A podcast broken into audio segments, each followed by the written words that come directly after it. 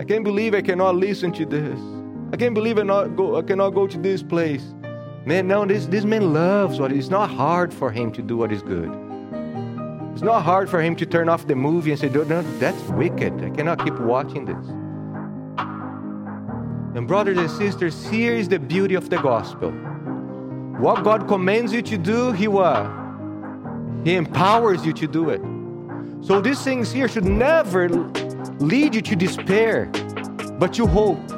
Because if God is calling you to this beautiful life with these beautiful virtues, it's because He's empowering you to do it. The Lord has provided all that we need to live godly life. And He's eager.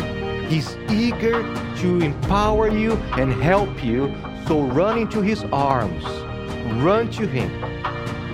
Cry out to the Holy Spirit. He loves to reward those who seek Him. Let us pray. Oh Lord, we lift our eyes to you as the eyes of the servant are upon his master. So our eyes are looking towards you, Lord. Thank you for placing a new song in our hearts, a song of victory, a song of peace, a new hymn of praise. Thank you for your kindness towards us. You have been so merciful, so gracious towards us. We pray your blessing upon this time as we present new members, a new elder. We just pray that your arms would be around us, your wings would be over us. As a shield, you go in front of us. And as our rock, you'd be underneath us. Be our all in all. In Jesus' name, amen. Amen. It's a great joy to be with you. It's always a great honor for me to be here preaching to you. Uh, but before we go to the preaching, we, we have some special things to do. Uh, we, we voted on our last Wednesday meeting. We had the votes for new members, for a new elder and today we want to present them.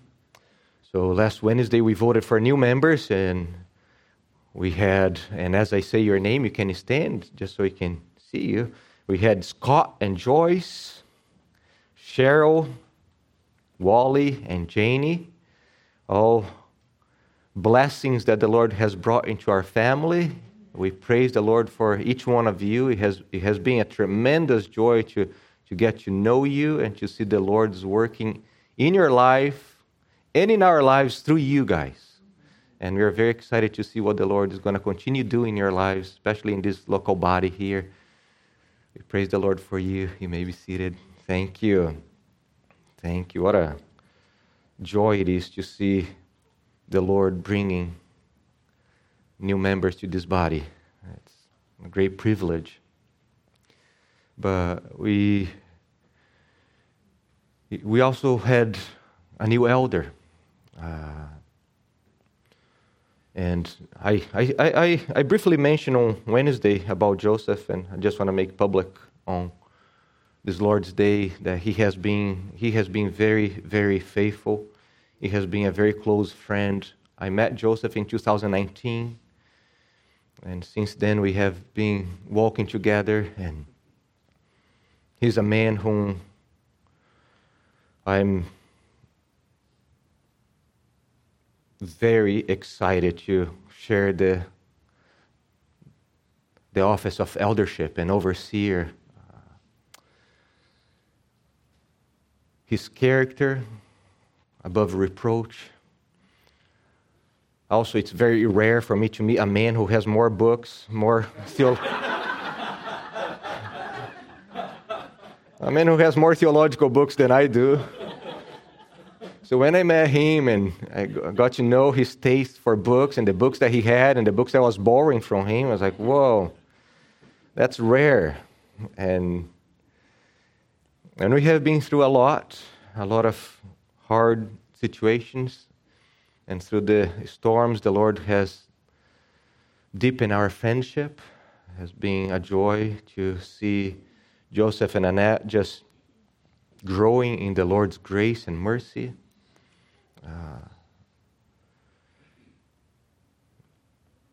and when I first met Joseph, I said that Wednesday, and I repeat here.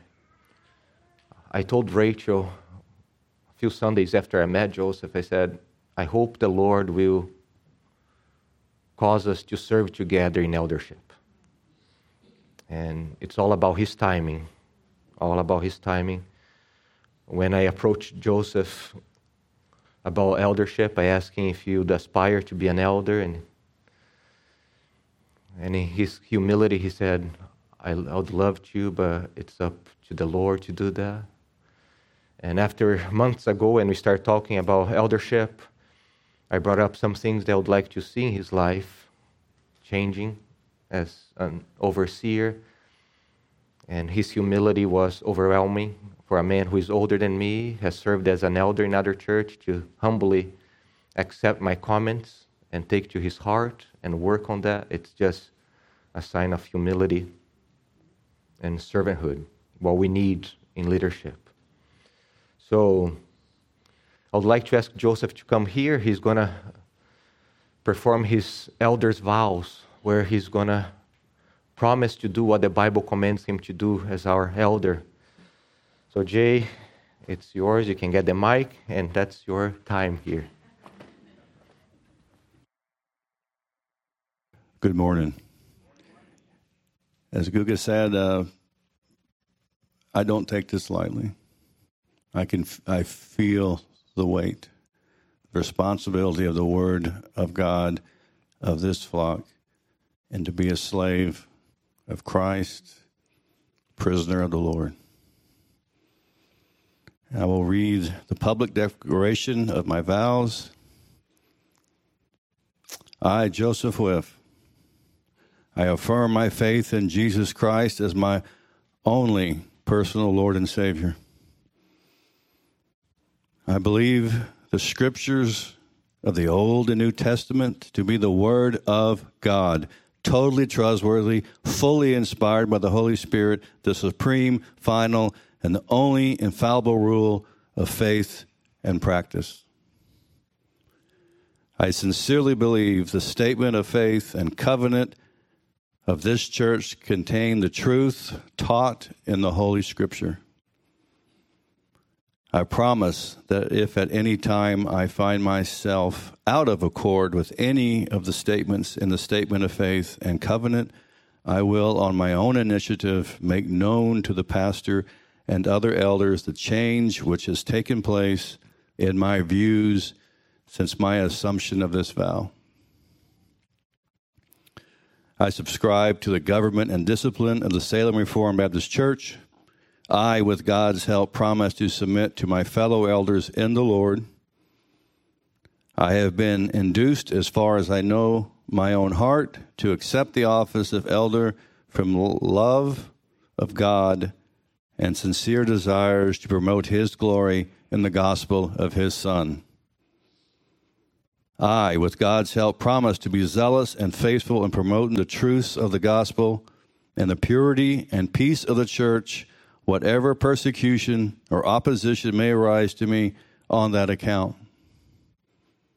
I will, by the grace of God, be faithful and diligent in the exercise of all my duties as elder whether personal or relative, private or public, I will endeavor by the grace of God to adorn the profession of the gospel in my manner of life and to walk with exemplar piety before this congregation. I am, with the help of God, now willing to take personal responsibility in my life of this congregation as an over, as an elder to the oversee to oversee the ministry and resources of the church and to devote myself to prayer, the ministry of the word, and the shepherding of God's flock, relying upon the grace of God in such a way that Salem Reformed Baptist Church and the entire Church of Jesus Christ will be blessed. May the triune God give me grace to fulfill this high calling. This calling can only be done in the power and the strength of our Lord and Savior, the only God, the triune God. And it can only be done in all humility, humbleness, and prayer. So I know some are out there asking, How can you pray for us in the church? Let's look at that real quick. Turn to Acts 20. As you turn, Paul is in Miletus. He's on his way to Jerusalem. He calls the elders from Ephesus and he gives them a charge. He is using his own ministry as an example for us to learn by. And this can be a beautiful prayer guide for us. I'll start verse 17 to verse 24. We'll just highlight how you can be praying for us, how you can pray for each other, how you can pray for everyone, actually. Verse 17 Now from Miletus he sent to Ephesus and called to him elders of the church. And when they had come to him, he said to them, You yourselves know from the first day that I set my foot in Asia and how it I was with you the whole time. This is his manner of life. First points 19. Serve the Lord with all humility. Pray for humility. And with tears. Pray compassionately. Pray earnestly. And we know that if we're going to live a godly life, it will be with trials, which came upon me through the plots of the Jews. Verse 20 how I did not shrink from declaring to you anything that was profitable and teaching you publicly from house to house. Pray that we will teach the whole scripture of God unapologetically and unashamedly, faithfully and earnestly. 21. Solemnly testifying to you, both Jews and Greeks, about repentance towards God and faith in our Lord Jesus Christ, that we will present the gospel faithfully, powerfully, unashamedly in a world that wants to cancel us. Okay? Verse 22. And now, behold, bound by the Spirit, I am on my way to Jerusalem, not knowing what will happen to me there, except that the Holy Spirit solemnly testifies to me in every city, saying that chains and afflictions await me. You pray that we will rely totally, completely, trusting the Holy Spirit for this work of God. Knowing that as we pursue this, the enemy will fight against us. Do not lose heart. 24. This is our strive. This is our charge this is what I pray is written on every one of our tombstones. But I do not make my life of any account, nor dear to myself, so that I may finish my course and the ministry which I have received from the Lord Jesus Christ to testify solemnly of the gospel of the grace of God. That is a verse that we meditate on a lot. This is how you can pray for us.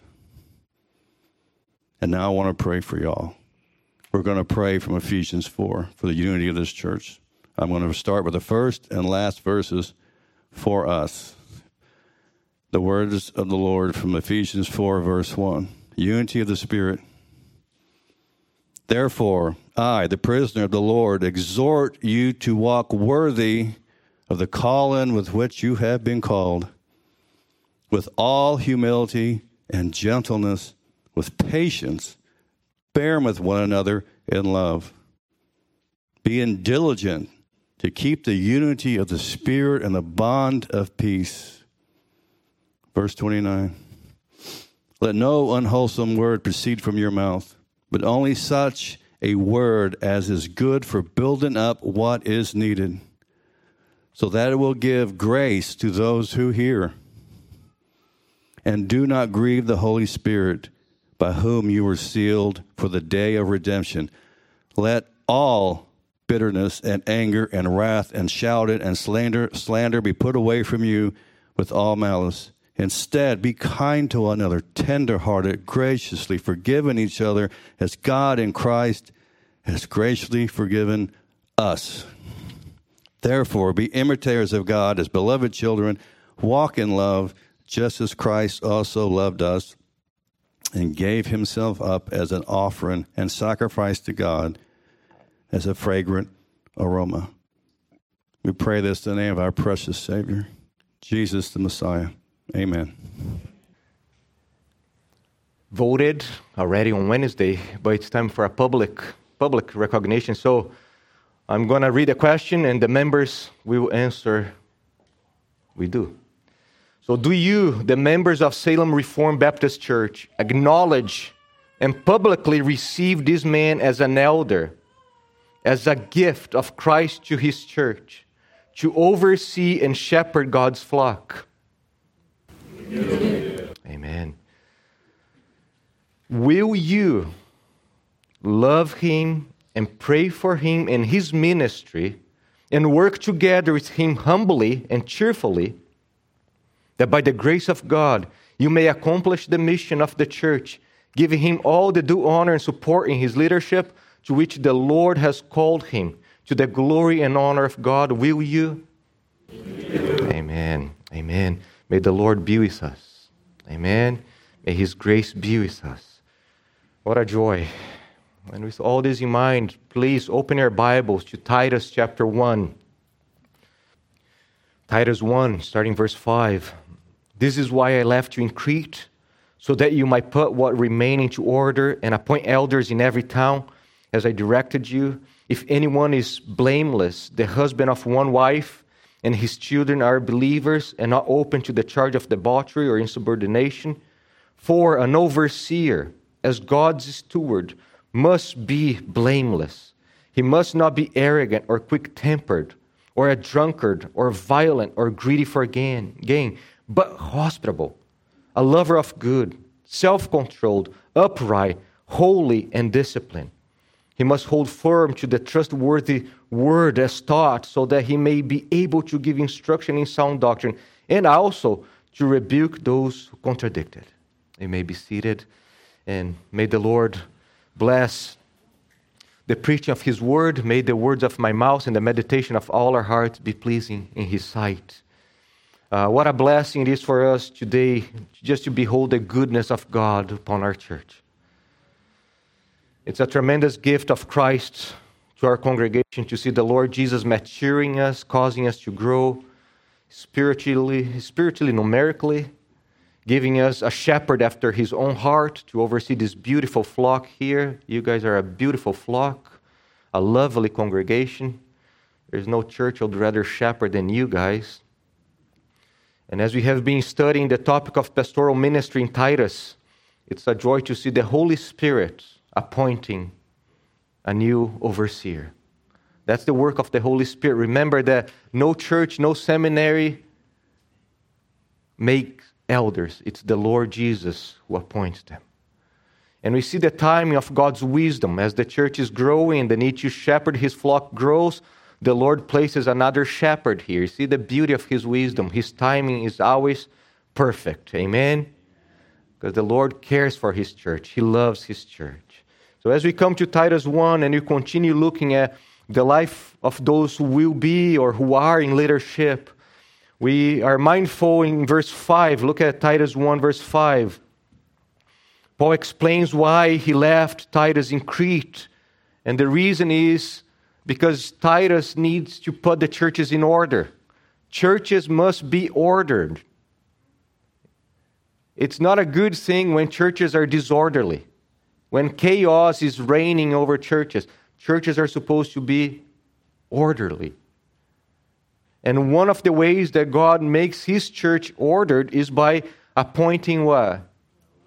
leaders, elders, overseers, pastors, to bring order to the church. But we see here from Titus and First Timothy and other texts that the Lord does not just want order for order's sake, He wants order coming from orderly men. The order in the church must come from orderly leaders. And the life of these leaders must be orderly in three main areas the home, the heart, and then his doctrine, his gifts in the church, his life in the church. So, what we have here in Titus 1, verses 6 through 9, remember that's not an exhaustive list. There's much more that could be said, but those are the basic things that we have here. What we have here in these verses is the picture of a man who is blameless, meaning there's no blemish, there is integrity. It's a picture of a man who is whole in his life and his walk with the Lord. And I want to remind you that this text is for everyone. Why is it for everyone? Why this text in, in, in Titus 1, verses 5 through 9, is for everyone, every Christian? We all must be aspiring. Amen. All, all of us here must be aspiring, seeking after these qualifications because that's basically required of all Christians.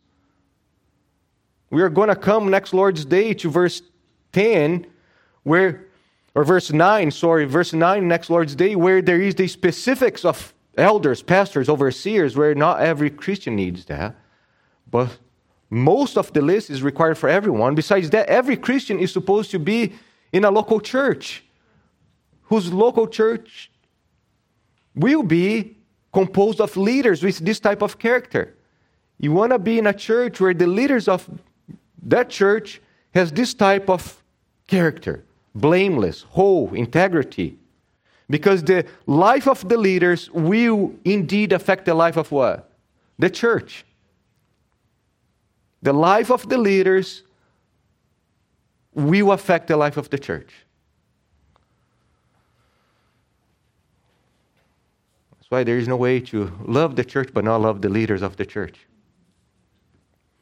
So here's the outline of, we're going to continue. We're going to go to number three. That's where we stopped last Lord's Day. Blameless conduct or blameless heart, the pastor and his character. That's where we stopped last Lord's Day, and you're going to keep, keep going here. Uh, and you can see in your Bibles, look at verse 7 through verse 8.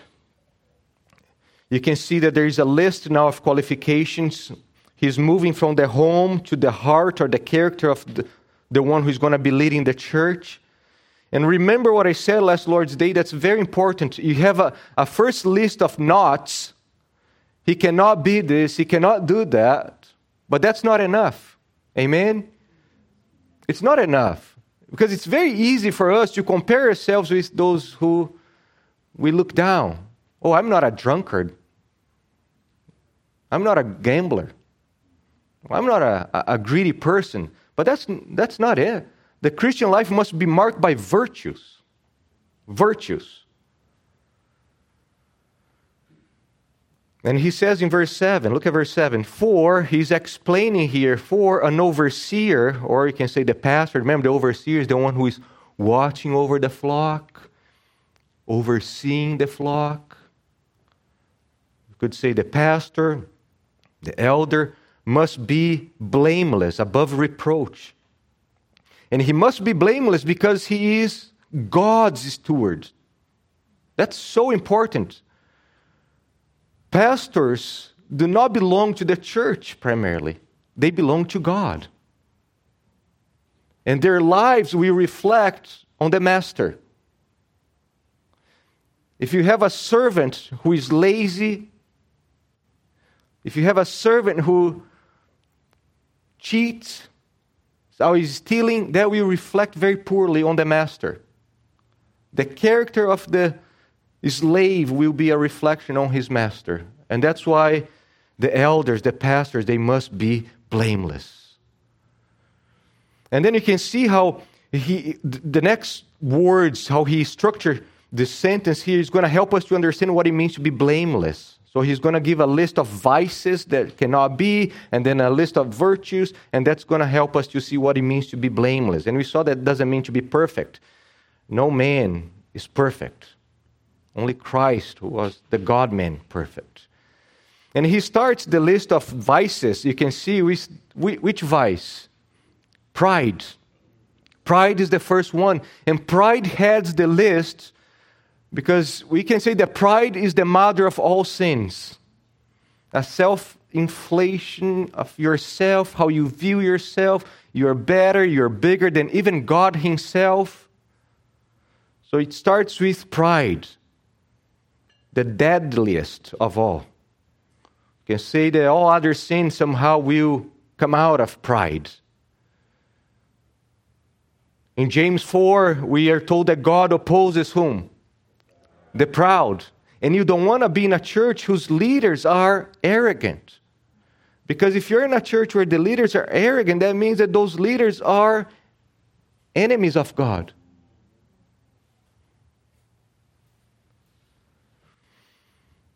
And then he goes on to give the other vices all coming out out of this nasty monster, pride.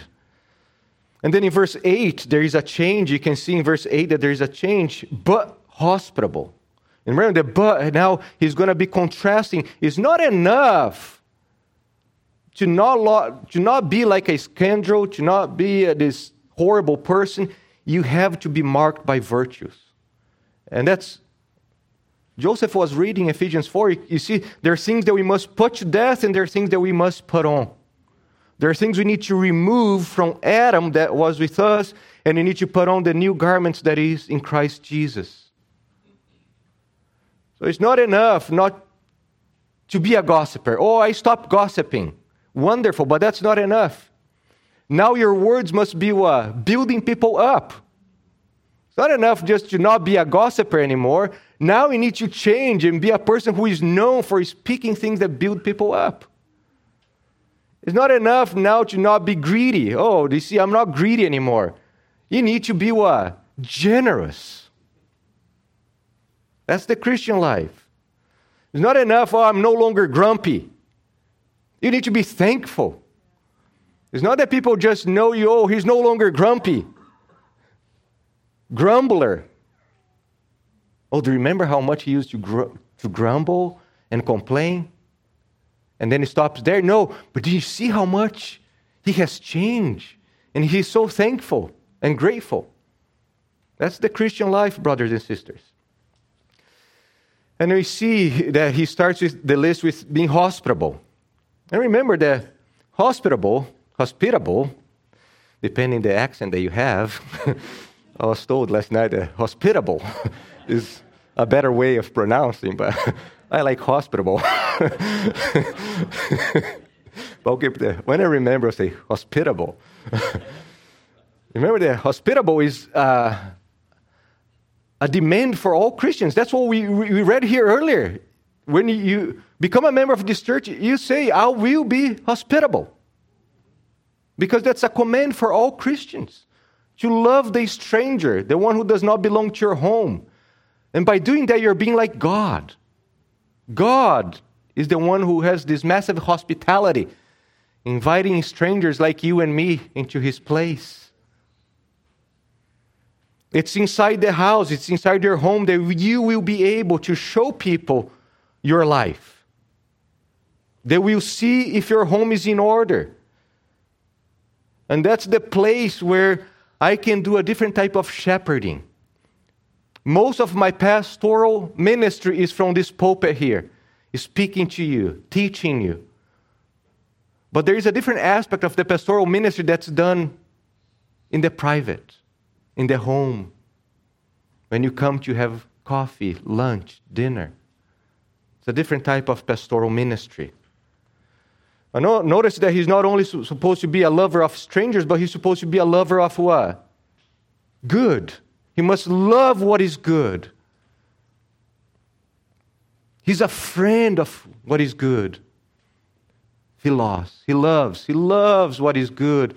God is good, so therefore he is he loves God. He's a friend of God. It's the opposite of the one who is prideful, who is an enemy of God. This man, he loves good.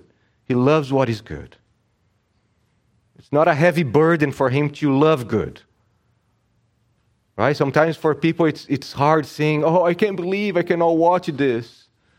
I can't believe I cannot listen to this. I can't believe I, not go, I cannot go to this place. Man, no, this, this man loves what it's not hard for him to do what is good. It's not hard for him to turn off the movie and say, no, no, that's wicked. I cannot keep watching this.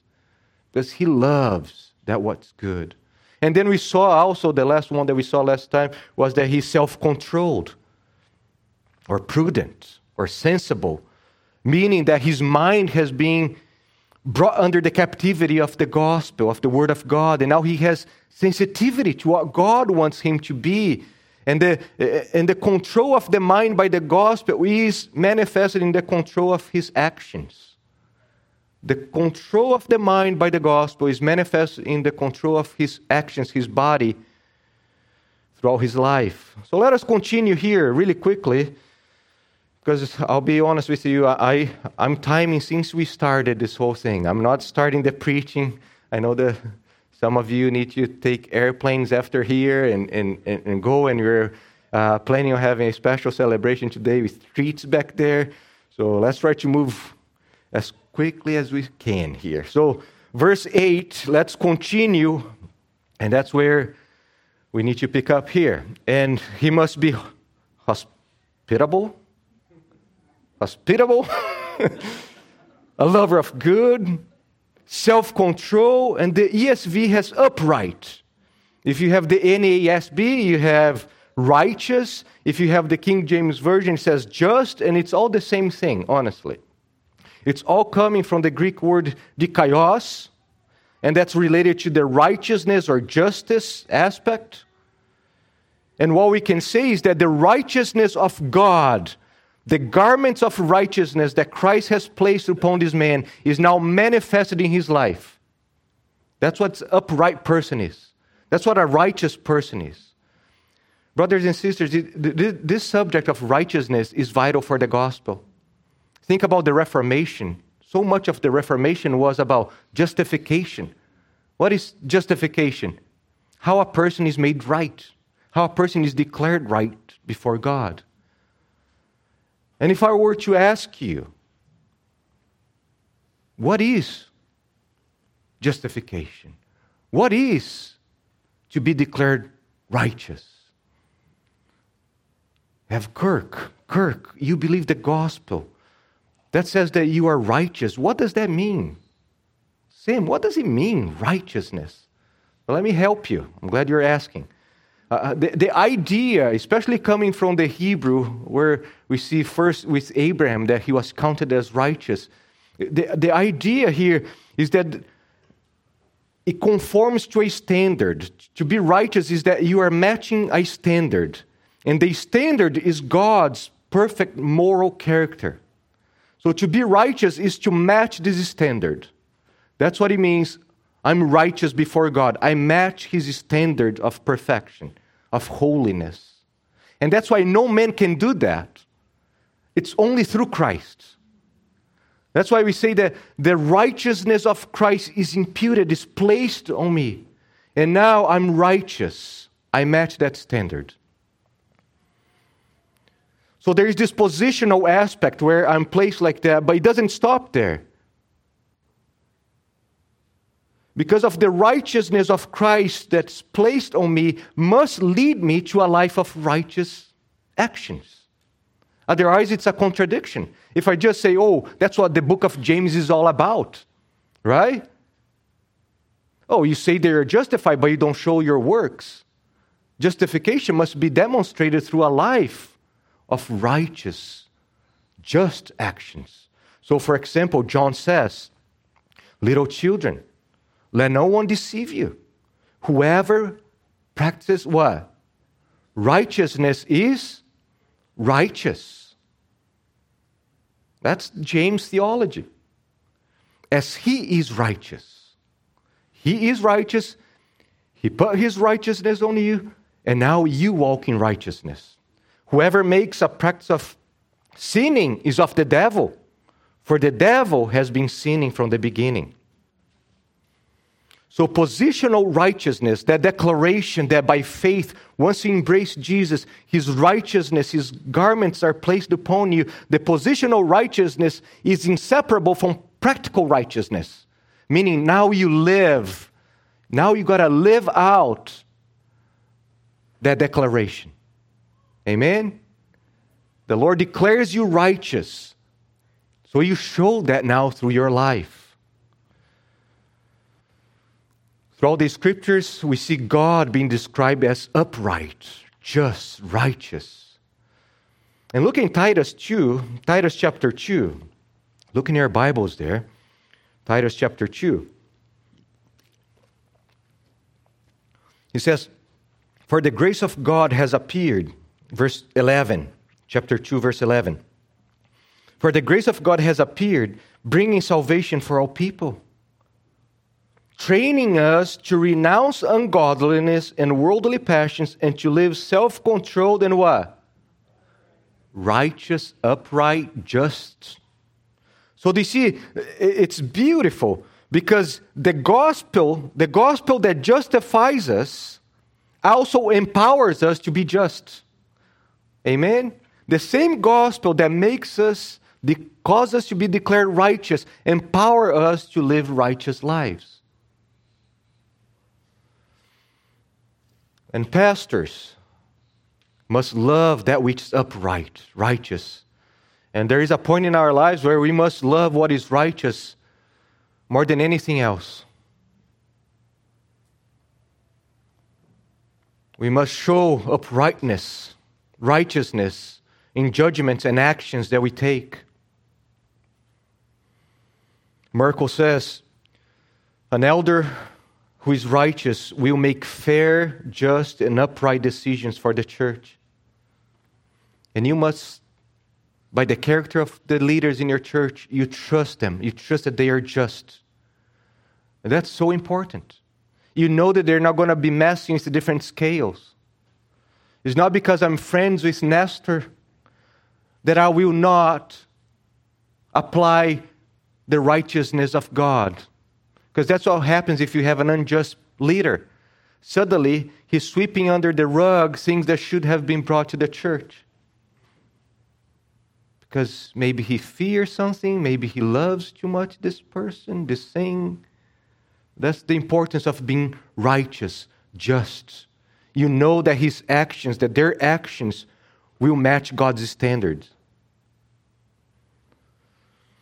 When dealing with different difficult situations, these men must keep God's standards. And when you lose the trust in your elders, when you believe that your overseers are not just, you either need to repent from creating false accusations if there are no witnesses, or leave the church if it's true. You cannot be under pastors, elders, who are unrighteous, unjust. Next one holy. Holy. God's overseer must be holy. Hosios refers to a man who is fully devoted to God. Devotion, consecration. His life is marked by consecration to God, to God's word, to God's people. There's an interesting passage that helps us to understand this word holy here, and that is in 1 Timothy 2 8. He says, I desire then that in every place the man should pray lifting up what? Holy, same, holy hands without anger or quarreling. It's interesting that in the Old Testament, the priests, before ministering worship, they had to wash their feet and their hands. Remember? So in Exodus, you're reading the priests, they, they need to wash their hands. The feet implying how they're walking, the hands, their actions, what they do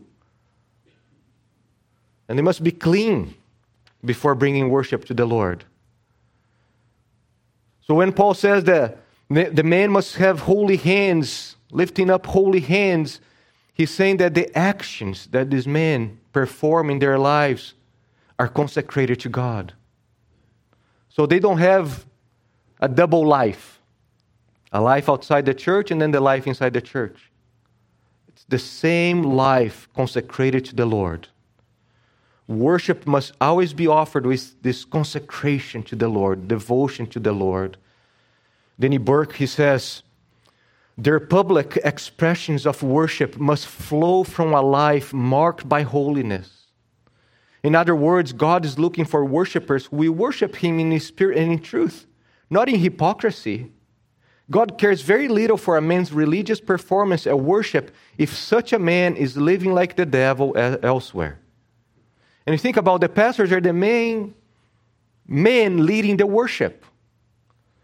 Sometimes we think that music is worship. Worship is the whole service. It's a worship service. And the men are the, the elders are the main guys leading the prayer, the worship service, and you want to be sure that those men who are leading that they're holy. Their lives are consecrated to the Lord. When the elders, the overseers, the pastors, they stand in front of the church to lead worship, the church must be convinced and convicted that these men are wholly devoted to God. The church cannot be wondering in their minds is this man really holy? Is this man really consecrated to God? Is he really devoted to the Lord, to the Lord's people?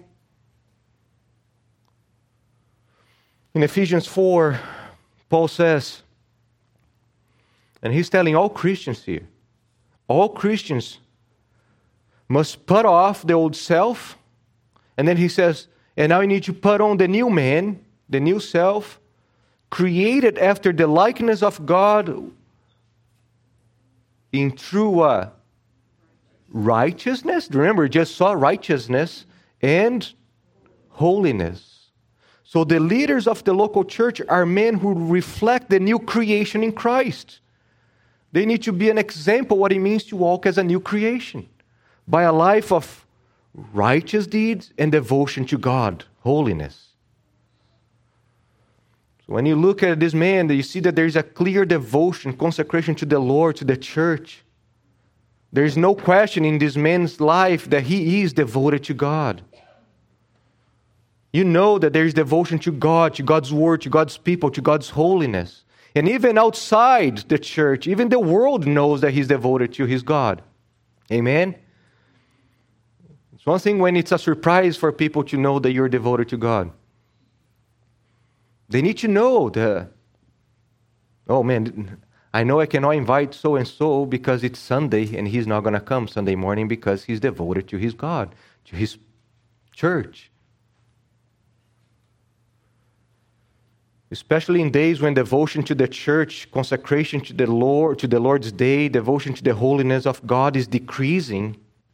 You see, the love of many growing cold. Those in pastoral ministry must have this life of example, what it means to be devoted to God. Amen.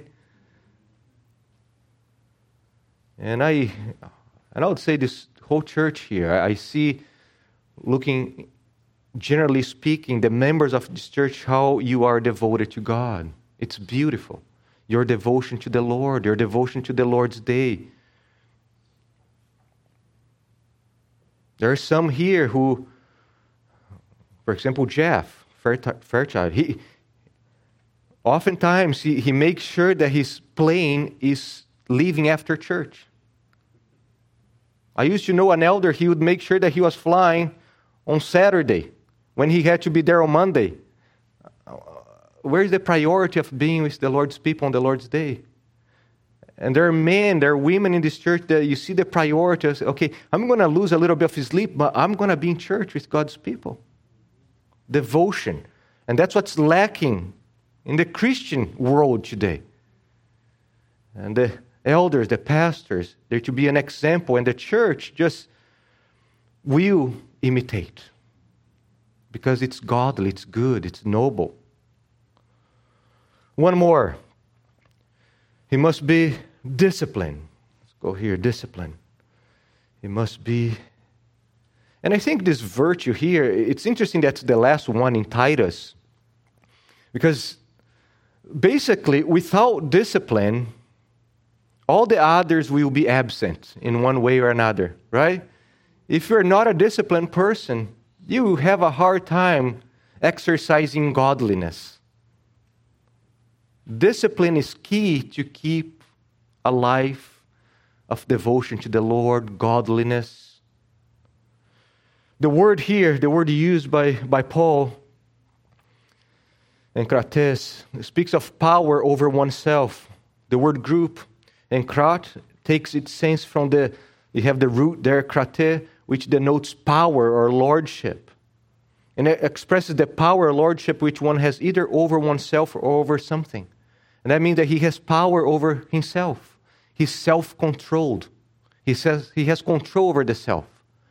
And that's a fruit of the Holy Spirit. The Holy Spirit gives all Christians that. That's why I said, remember, the elders are not superheroes. What we have, it's the fruit of the Spirit given to all Christians. But the fruit of the Spirit is love, joy, peace, patience, kindness, goodness, faithfulness, gentleness, and what? Self control. The Holy Spirit gives His people that. To live a spirit empowered life is to live a disciplined life. I remember people in college would claim to be full of the Holy Spirit and be lazy. No discipline. Waking up late, going to bed late. No discipline, no self discipline. How can you be full of the Spirit if the Spirit gives you self discipline? Discipline will enable the pastor to cultivate the virtues and to put to death the vices that he must. And that's one of the reasons why the elder cannot be a recent convert. We're going to see next Lord's Day.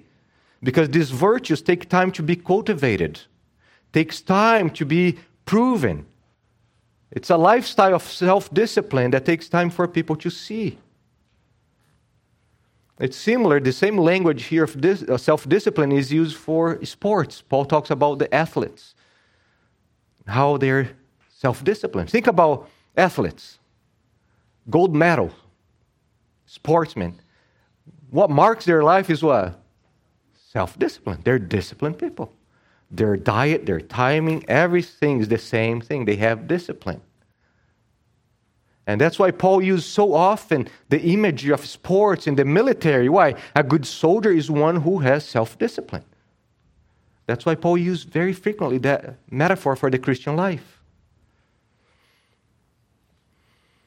There are no ad- addictions in his life. His whole life is marked by self discipline.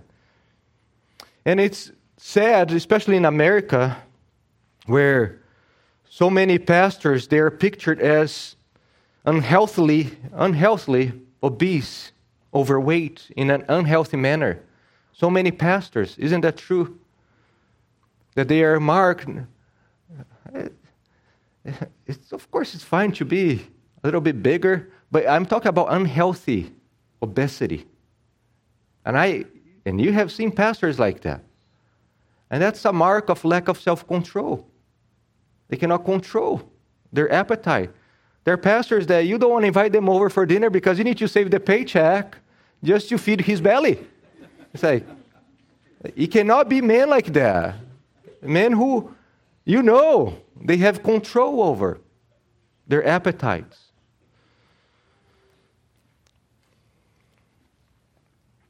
One scholar says, shepherding God's people is hard work and discipline is needed to fulfill this ministry faithfully and effectively. And it's so true. It's so true. Open our Bible to 1 Corinthians chapter 9. 1 Corinthians chapter 9. Let's start in verse 24.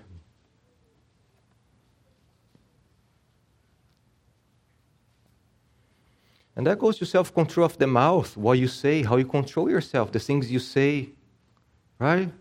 There must be self control, especially in the pastoral life where you're dealing with so many people, people's issues.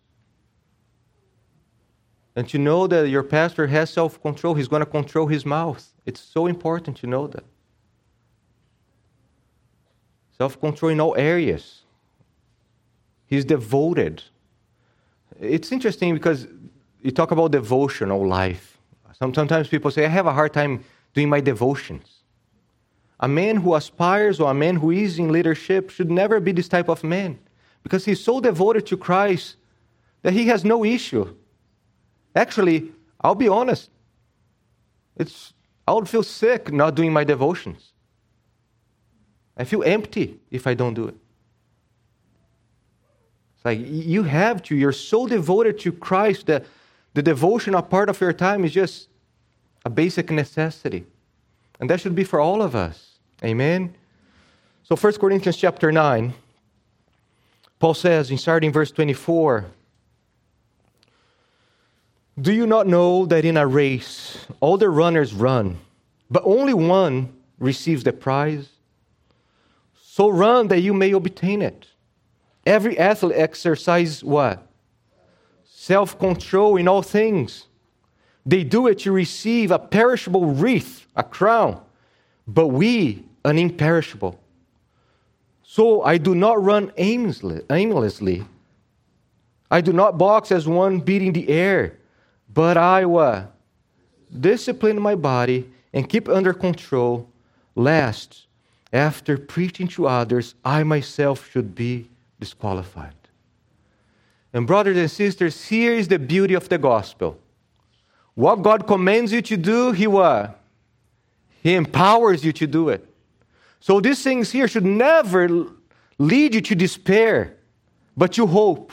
Because if God is calling you to this beautiful life with these beautiful virtues, it's because He's empowering you to do it. By the gospel of Christ, He's giving you the power that you need to be just, to have self control, to change your life, to put to death the vices, and to put on the virtues of Christ.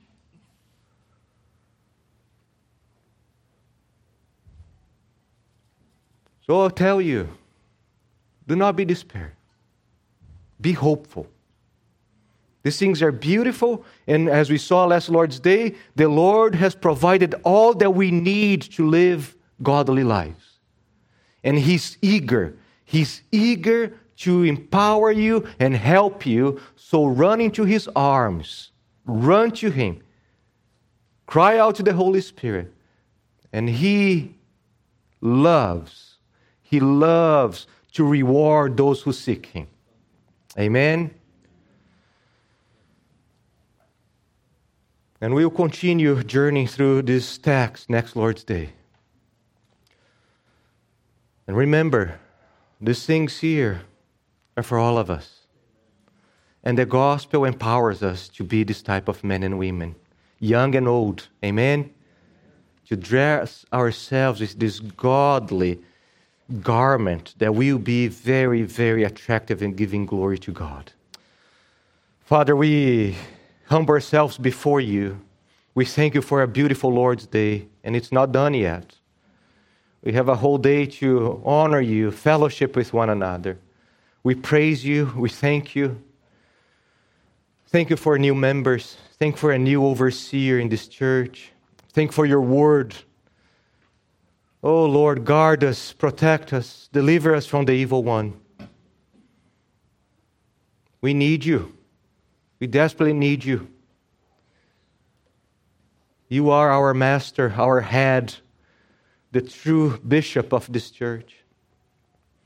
And we need you to take care of us. Help us, help us to grow in the godly disciplines, the virtues that you're asking us to apply into our lives. For the glory of your name. Amen. Amen.